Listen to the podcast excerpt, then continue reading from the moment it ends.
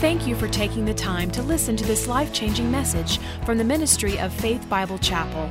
We hope this message will encourage you in all parts of your life.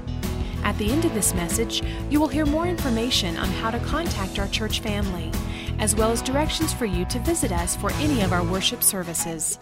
Until then, join us for the service in progress. We are talking about the Holy Spirit. You know, there's a lot of confusion around this idea or the person of the Holy Spirit. And so, my desire today, as, as you had a lot of questions about it, is that we're able to answer some of these questions. Now, I will say this I'm not going to answer all the questions, I'm not going to cover everything.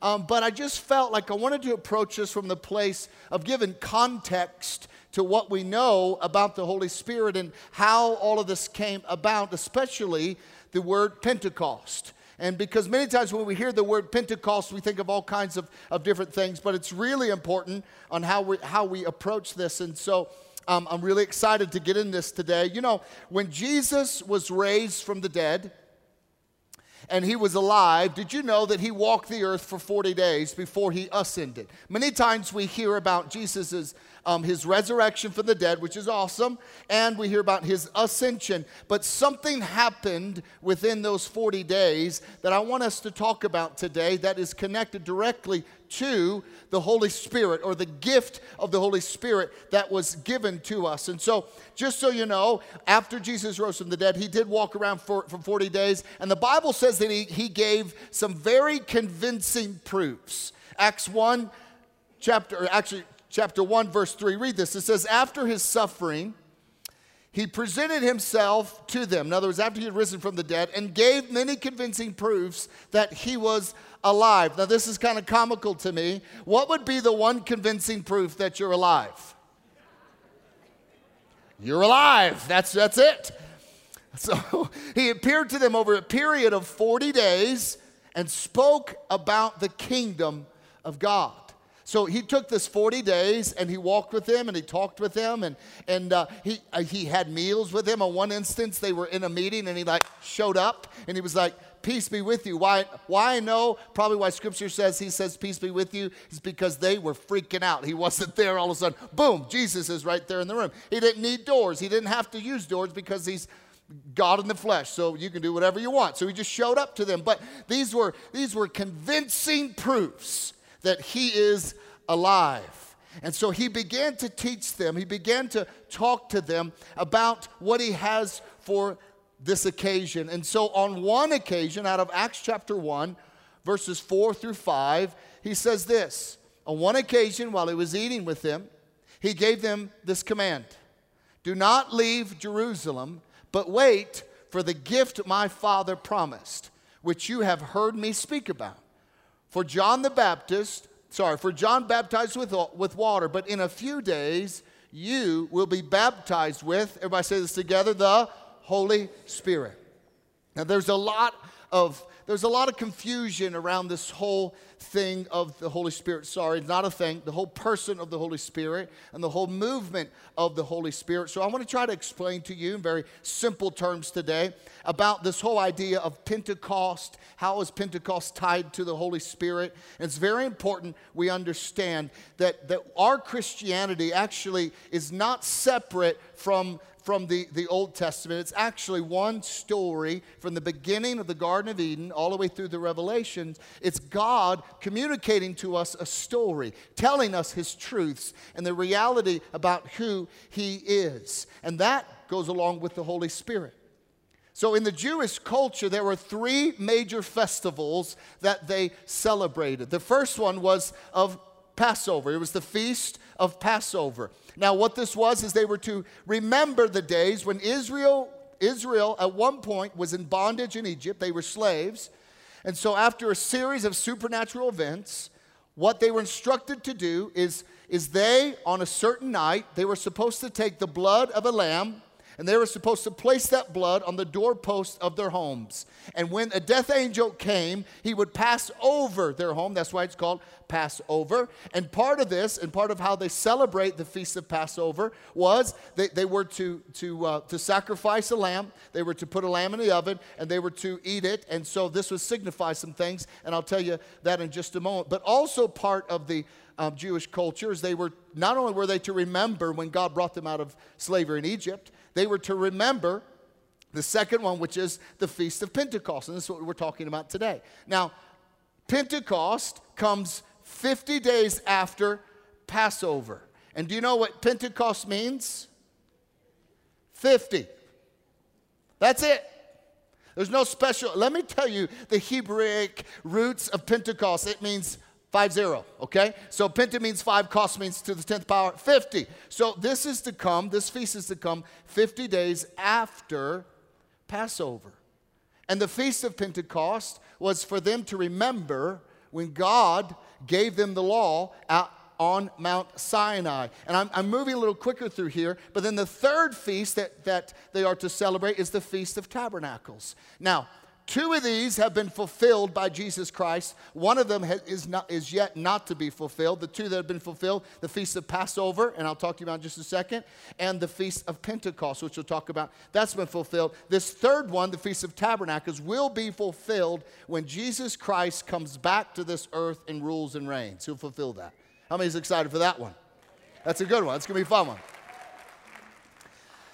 But the Feast of Pentecost is to remind them and they're to remember it when they came out of Egypt and they came to Mount Sinai. Moses goes up on a mountain, a cloud falls on the mountain, noise of rumbling fire is shaking the mountain. Oh, the children of Israel just left Egypt and they're in, in the desert and they're like, What's going on up there? Moses is the leader of the Israelites. God appointed him, and God writes the Ten Commandments on tablets of stone, and Moses comes down with a new law, a new way of living to help the children of Israel live their lives in a godly way. And remember this, and God's saying this, I want you to remember this day, and I want you to call it Pentecost.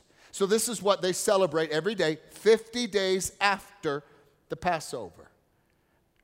And so, this is the whole idea of what we're going to be looking at today. what, is, what does Pentecost have to do with the Holy Spirit? And I think it's very important that, that we understand that, that all our faith is connected to something that's so much bigger than we are. It's connected to a story of God that He's been telling from the beginning of time about touching and saving and rescuing His people from, from sin, rescuing His people from death, rescuing His people from sickness, rescuing His people from all the struggles that we have that Jesus has made a way for us, and Jesus has fulfilled these Old Testament festivals. Now, I know I'm moving quickly through this because I want to get into it, but the one question that I get a lot, and maybe you do as well, maybe there's a lot of confusing confusion about it.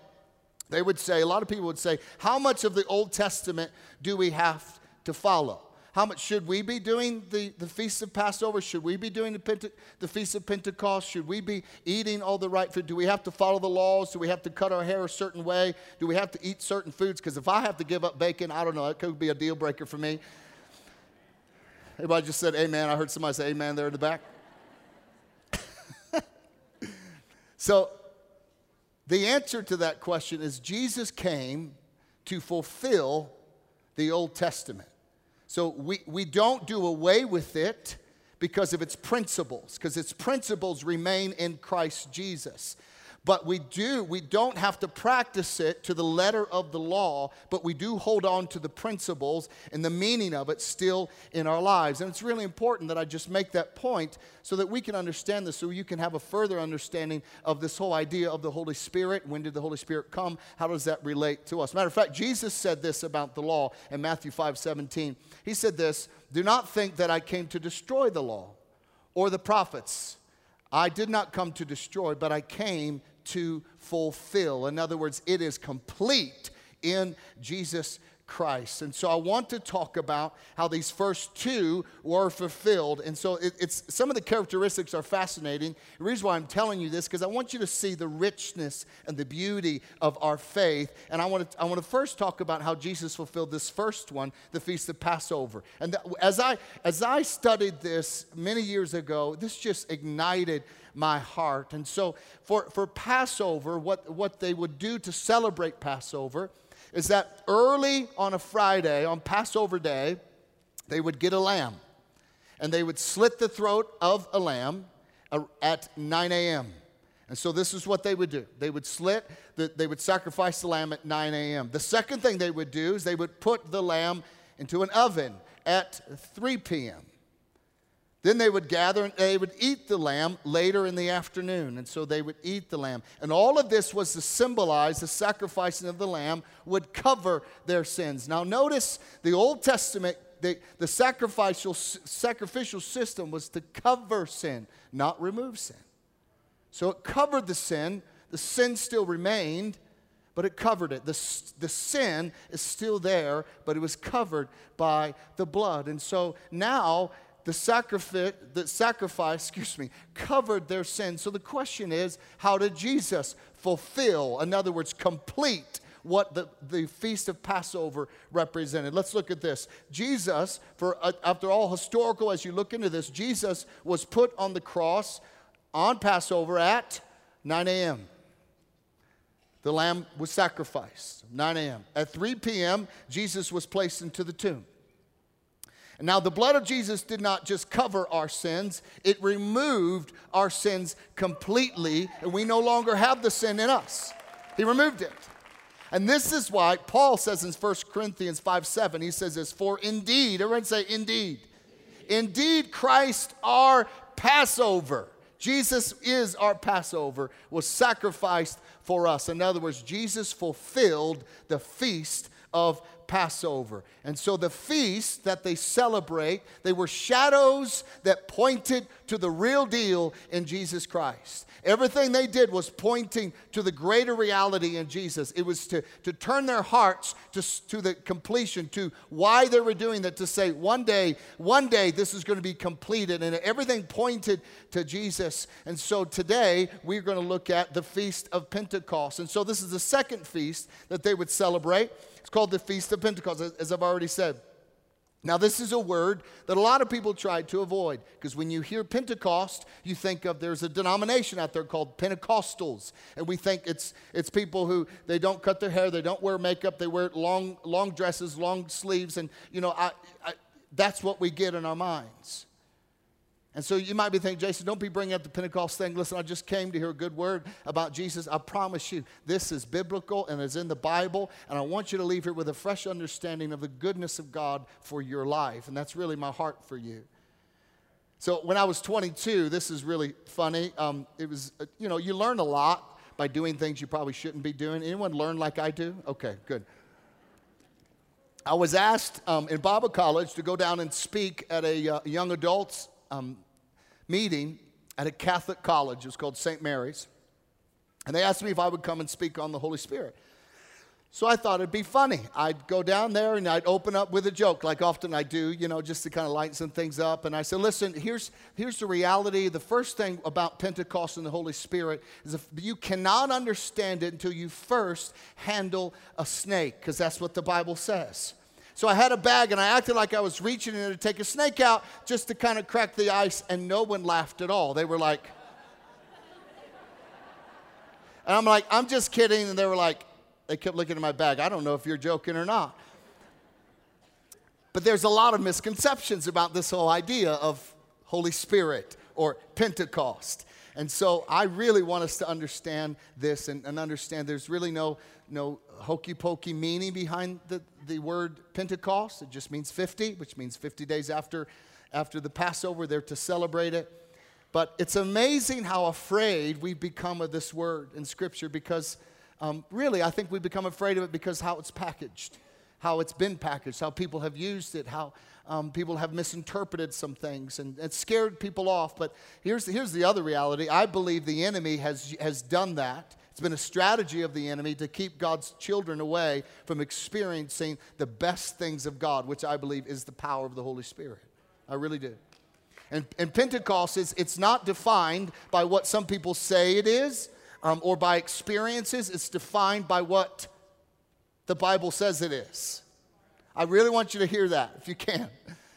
We must be careful that we don't define what what a word by an experience. We allow the Word of God to define our experience, and that is the filter, is the Word of God.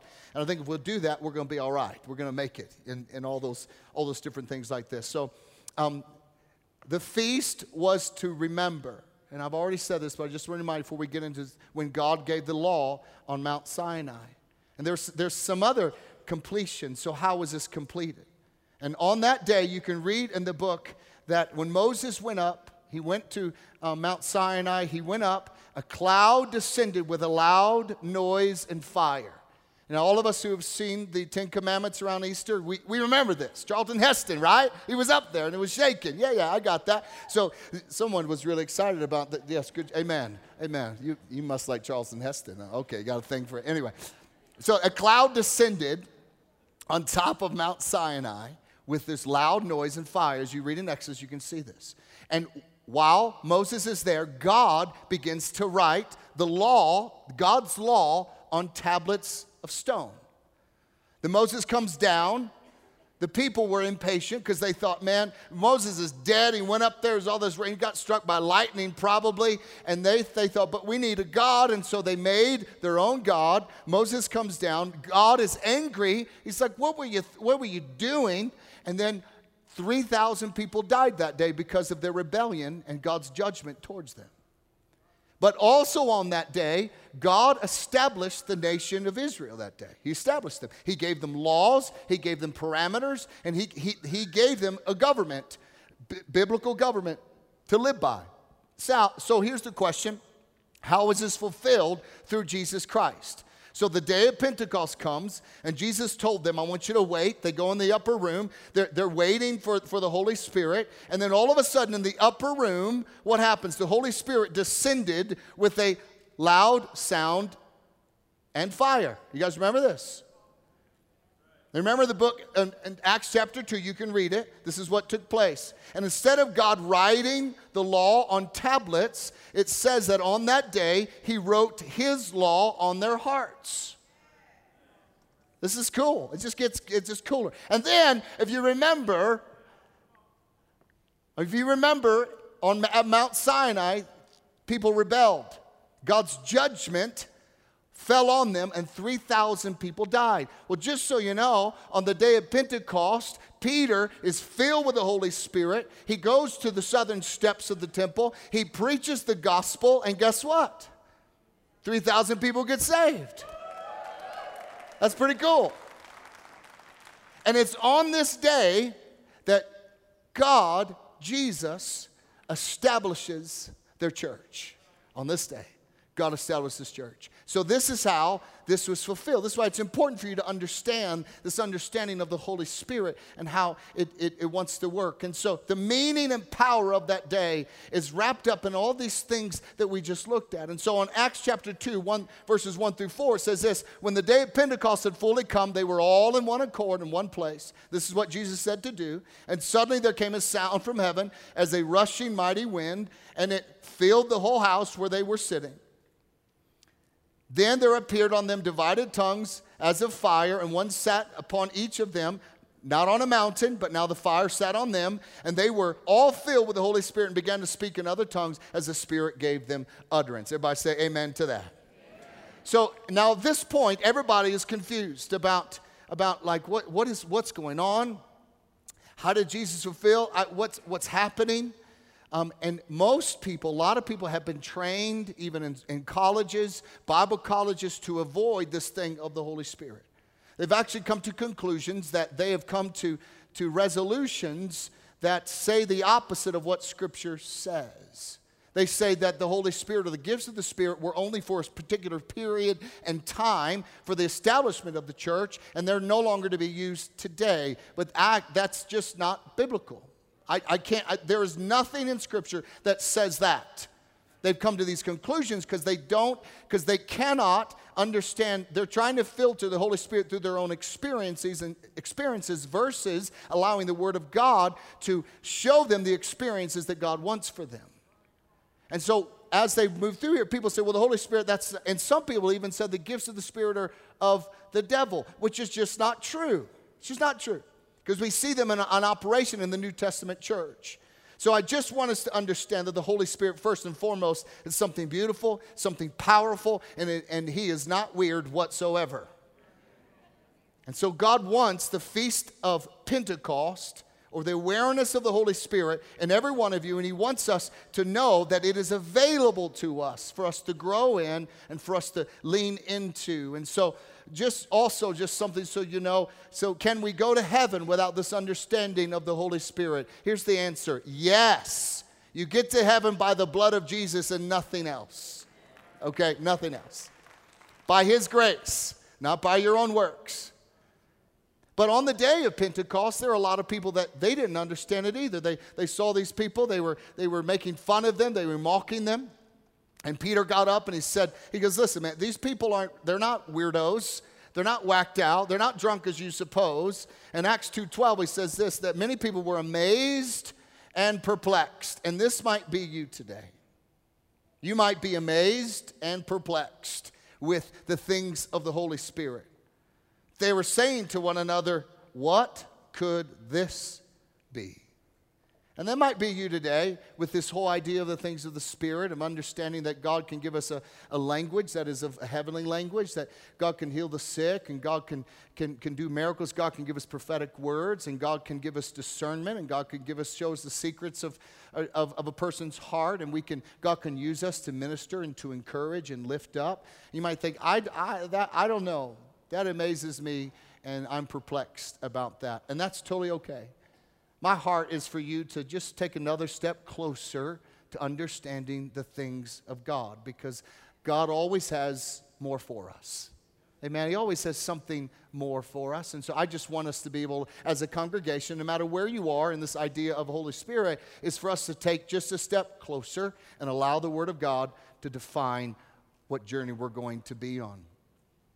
So I want to tell you as simply as I can today what this means. And so I want to talk to you about the outpouring of the Holy Spirit. It gives us power in three ways. And the Holy Spirit, number one, gives you power or the power to live a righteous life. The Holy Spirit gives you the power to live a righteous life. And remember the Pentecost, what they were to be remembering was all about the law being given on that day. The, the law being given, the Ten Commandments being written on stones.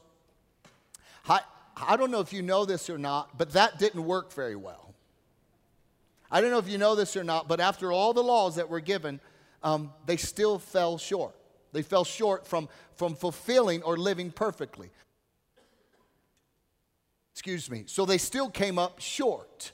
It's very, scripture says that all have fallen short of the glory of God. Why? So the question, well, why would God give a law that people couldn't adhere to and couldn't follow? Well, Paul says this in Romans 3:20. He says this, through the law we become or became conscience, conscious of our sin. In other words, we become aware of our sin.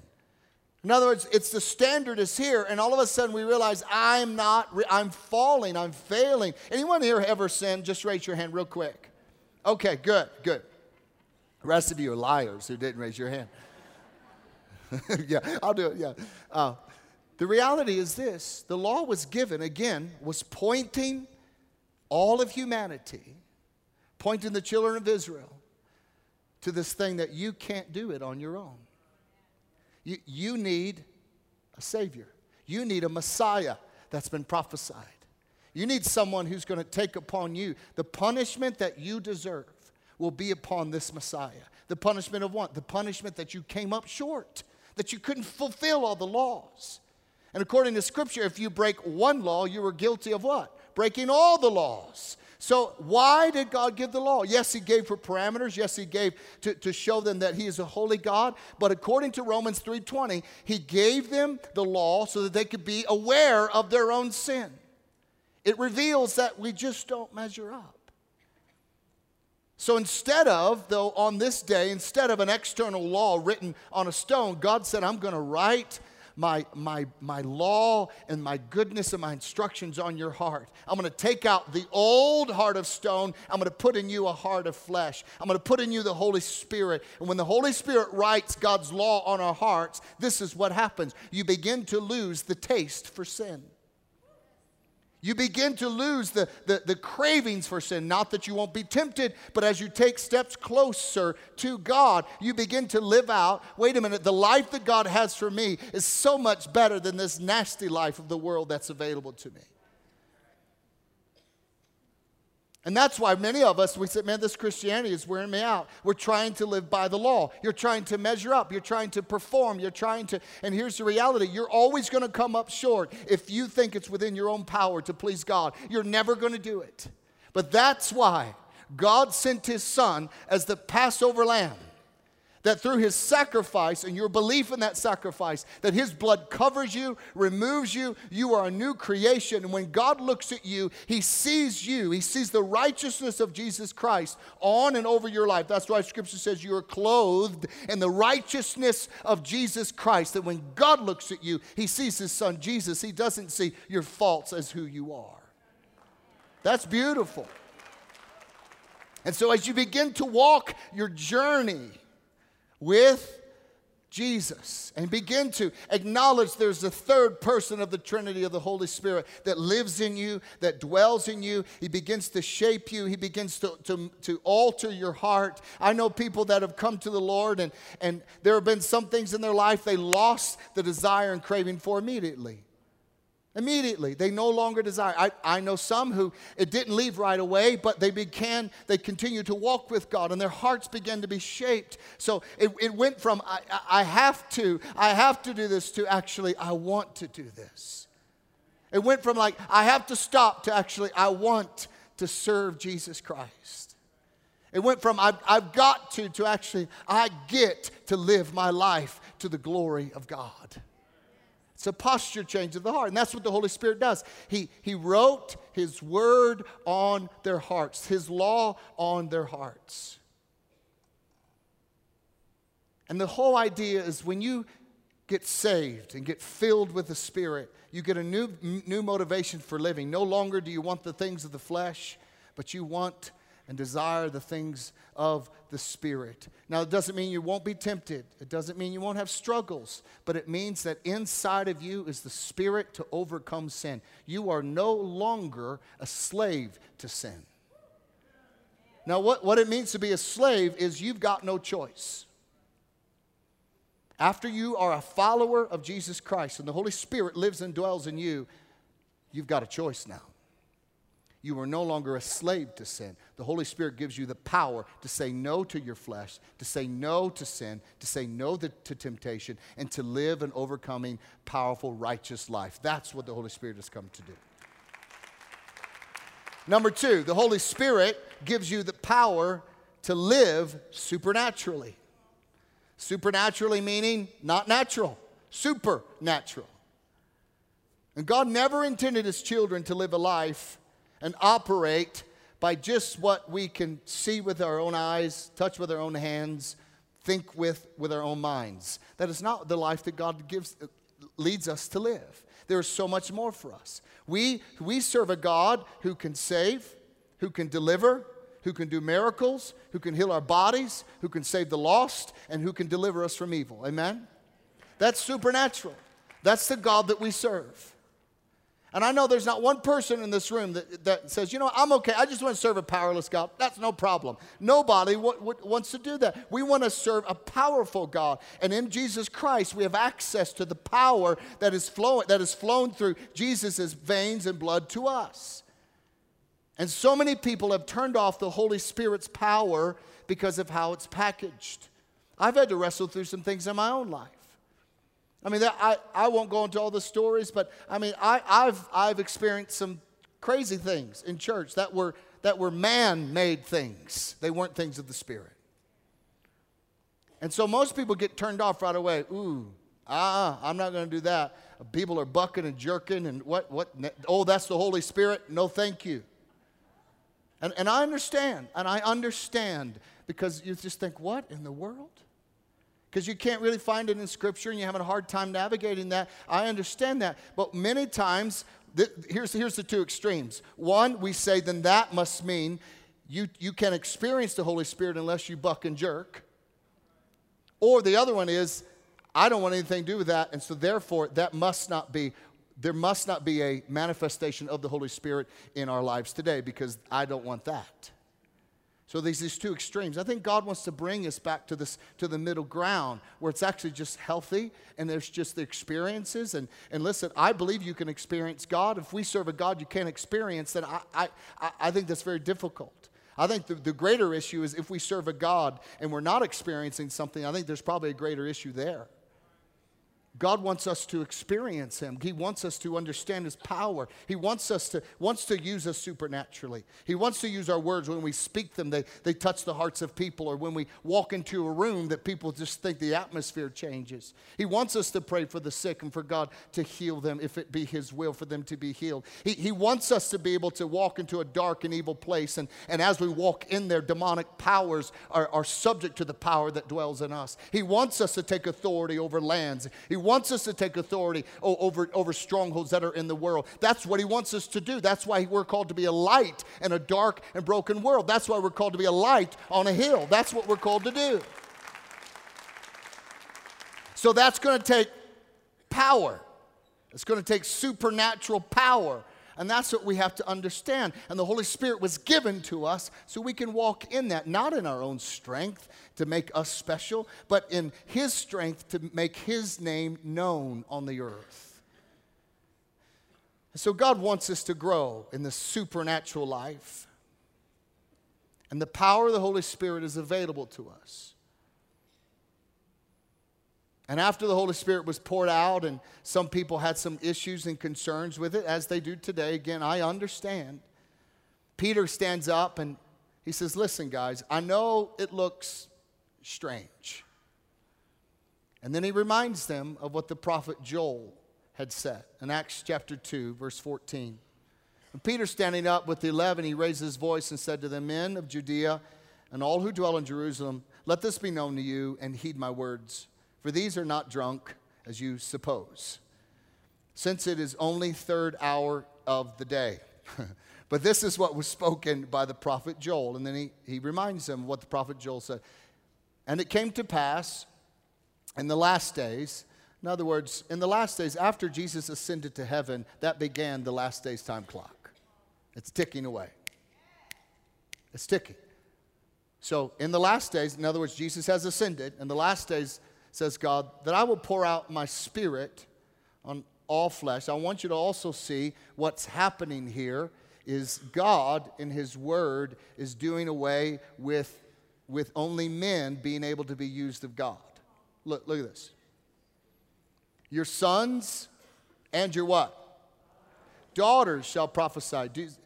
So that's kind of a big deal. Your young men shall see visions, and your old men shall dream dreams. On my men servants and on my maid servants, I will pour out my spirit in those days, and they shall prophesy. I will show wonders in heaven above and signs in the earth beneath. And then he goes into some of the natural things blood and fire and vaporous smoke. The sun shall be turned into darkness and the moon into blood before the coming of the great and awesome day of the Lord. The reason why this is great and awesome, speaking of the second coming, is because for believers, it, it's, it's going to be great and it's going to be awesome. For unbelievers, it's going to be a very difficult day. And it shall come to pass that whoever calls on the name of the Lord shall be saved. And this is, this, is the, this is the reality. So he stands up, he says, Guys, listen, this is what has been promised. That we're stepping into a new season of what God was saying all along. From, from the, the, the Feast of Pentecost, now we are tasting the reality of what this is pointing to. And this whole idea that God is wanting to do wonders, He's wanting to do new things in our lives, He's wanting to do miracles. And, and we serve a God that, is, that wants to do things that does not fit in our own minds. It's different. And He wants to enable you to live a supernatural life. And we need this more today than I believe we've ever needed it in history. I'm not, I'm not talking about drawing attention to yourself how you act. I'm talking about drawing attention to Jesus Christ through what he allows you to do.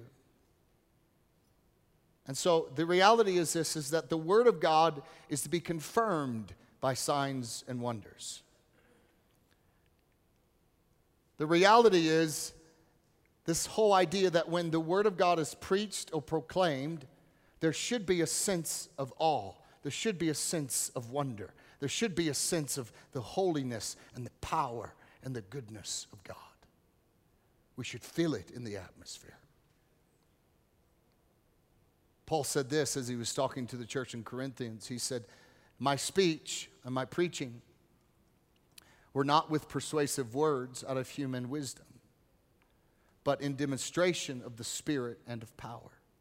That your faith should not be in the wisdom of men, but in the power of God. So I think Paul is talking about you have religion, that's just about words. But Paul says, no, no, a life with Jesus Christ is both with word and power. It's with word and power. There, there should be a sense of word and power. We should see this. There should be some confirmation of people's, people getting saved. There should be some confirmation of, of people being healed. Now, I, I don't know why some people are healed, some people are not. I'm not going to stand up here and, and tell you, it, I, do I believe it's God's will for every person to be healed on the planet? I don't.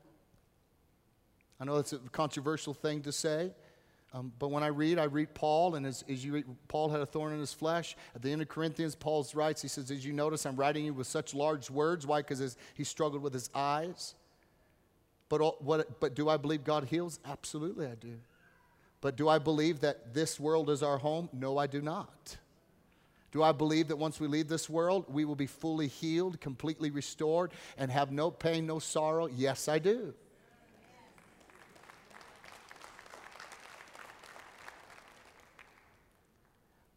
But what I know is that some of you here have great needs. And you don't, you don't, what you need is your church can't give you. No man can give you. No clever words can give you. You need the power of God to rescue you in your situation.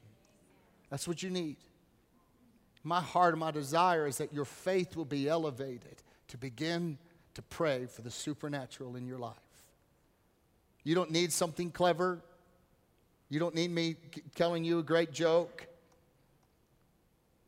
You need the supernatural power of the Holy Spirit to be demonstrated in your life through the Word of God, through the body of Christ, through the fellowship of believers, through the prayers of, your, of, of, of each other. That's why we believe in small groups. I believe in small groups. I'm going all in on small groups because you need relationships. God didn't create you to live this life alone. When you need someone to pray for you, who's going to pray for you? You need people around you. You need to walk through life together. The third thing is what the Holy Spirit gives us is number three. He gives you the power to fulfill the mission of God. Listen to what Jesus says in Acts 1 8. But you will receive power when the Holy Spirit comes on you, and you will be my what? witnesses in Jerusalem and all of Judea and Samaria unto the ends of the earth. This, this whole, the reality is this, is that the Holy Spirit has empowered you so you can engage in God's mission for your life. We all have a mission. Every one of you was born with a purpose. God's fingerprint is on your life. He wants you to accomplish something. He wants you to live for Him. He wants you to be, to be a light for Him. God has saved you to make a difference with your life. He saved you, He called you. He's giving you the power to live out the mission of God. And what that looks like is different for everybody. That's why I believe in the church, the local church, because together we are, we are working out a mission that is so much greater than us. So much greater than us that I cannot do on my, on my own. But together with you, we are doing stuff that the disciples never dreamt could be done. We're seeing it. We're seeing the gospel go around the world. We're seeing Bible colleges being planted. We're seeing pastors just being generated and, and, and sent out to the world. That's what we're seeing. We're seeing it happening. We're seeing orphans who are coming in. Why? Not because one person decided to do it, because we as a church decided to be faithful to the local church He's called us to be a part of. That's why giving really ma- it really matters. It's not about turning the lights on. It's about fulfilling the mission of God through the local church. That's what it's about. It's not that anyone says, Boy, isn't that church great? No, no, no, no. Our mission is to say, No, isn't Jesus good? Isn't Jesus great? Look what he's done through us. That's why, that's why all of this matters. And He doesn't empower us for, for our own personal entertainment. He doesn't empower me so I can have a $6 million jet. Uh oh, I move on. He doesn't empower me. He empowers me to bring glory and honor to His Son, Jesus Christ. That's what He does. He empowers us because we need to bring a message of Jesus Christ to a dying, to a confused, to a messed up, to a broken world, to reach the lost and to have a church where we are friends to sinners and we give hope to the lost and we disciple believers and we transform the world. Amen?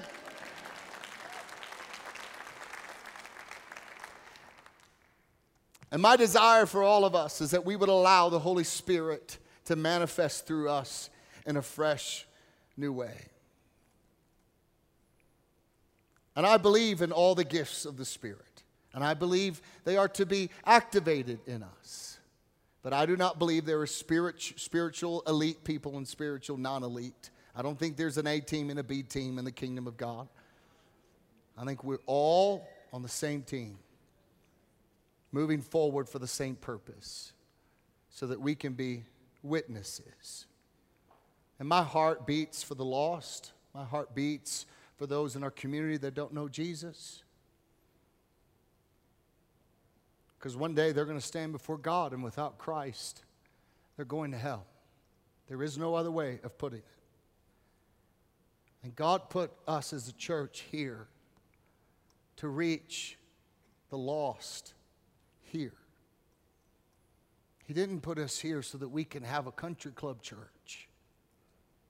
He put us here so we could be people on mission with the supernatural power of the Holy Spirit.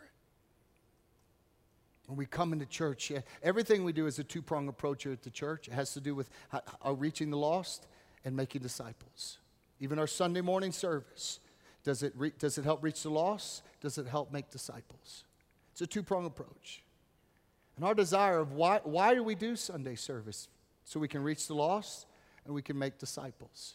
And so the point is to stay there in the middle that we are making disciples and, and offering programs that can do that, and also we're reaching the lost. Because this is what the Great Commission is about going to all the world, preach the gospel to all living creatures, and make disciples. It's those two things. That's why we exist. It's actually, it's actually, my friends, that simple. It's that simple. And so, my desire is that the Holy Spirit would flow in all of us in our own personal lives, that we could operate and function fresh and new. And we could see God bring the lost to this building and to our neighborhoods, and our small groups could grow, and we could be, a, be about making a difference right here in Arvada. The way the disciples, listen, the disciples turned the world upside stinking down. In Jerusalem, 20 years after the day of Pentecost, half, half of Jerusalem were followers of Jesus. Around 120,000 believers were in Jerusalem. That's why when the religious leaders referred to the disciples, actually they said that, oh, those are the ones who have turned the world upside down. I, my prayer is that people go, Faith Bible Chapel? Oh, gosh. Those are the ones who are turning the world upside down. They're, they're the problem. And that's my desire. And that's my heart. I'm going to read you Acts chapter 2, and this is, this is what I really believe the Holy Spirit is about. After Peter preached the gospel through the power of the Holy Spirit, remember, he had, he had denied even knowing Jesus a few days before, actually about a month, a month or so before, denied even knowing Jesus to a little girl standing around a fire as Jesus was being tried. But then, after the day of Pentecost, he stood up and he preached the gospel. It says, They were cut to the heart and said to Peter and the other brothers, What shall we do? And Peter replied, Repent and be baptized, every one of you in the name of Lord Jesus Christ for the forgiveness of your sins so that you will receive the gift of the Holy Spirit. Amen? That's what we want. God wants a fresh touch of His Spirit on all of our lives. And God wants to do something fresh and new in you. You might be thinking today, you know, Jason, I, I do. I, I have this longing to know more of God. I have this longing to press in further with God. Want you to hear me. I promise you, there's more of God to be had. There, there's more power available to you. There's, there's, a, there's a greater revelation of your purpose and why God put you on this earth. You weren't put on this earth just to, just to be a follower of just, just to be a, a I'm just a Christian. No, no. He called you. He believes in you. He calls you by name so that you can make a difference with your life. And so my desire is that you would leave here today knowing that God wants to do something through me that's not about me, it's about Him. If, if, you, if you are measuring what God wants to do through you, and it comes to the end, wraps around something to do with your preferences or what you want, you are thinking down the wrong wavelength. Ask God to do something with you that has something to do with somebody else. Ask God to do something with you when it has to do with a lost teenage generation. Ask God to do something with you that can, that can help reach children in our children's group. Ask God to use His power and His Spirit to flow through you so that maybe you could financially give to something that has nothing to do with you. It has something to do with reaching the lost and making disciples. Ask that God will use your words as you proclaim the gospel of Jesus Christ. That everything that He would flow through you has to do with somebody else being encountered by the presence of the living God. And thus, us taking on the nature of Christ, that He came not to be served, but to serve.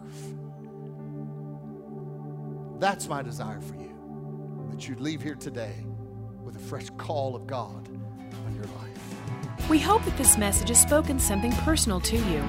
If you would like more information about our church family or service times, please call us at 303 424 2121 or visit us at our website www.fbci.org. Faith Bible Chapel currently meets in our Family Worship Center, located on the corner of 62nd Avenue and Ward Road.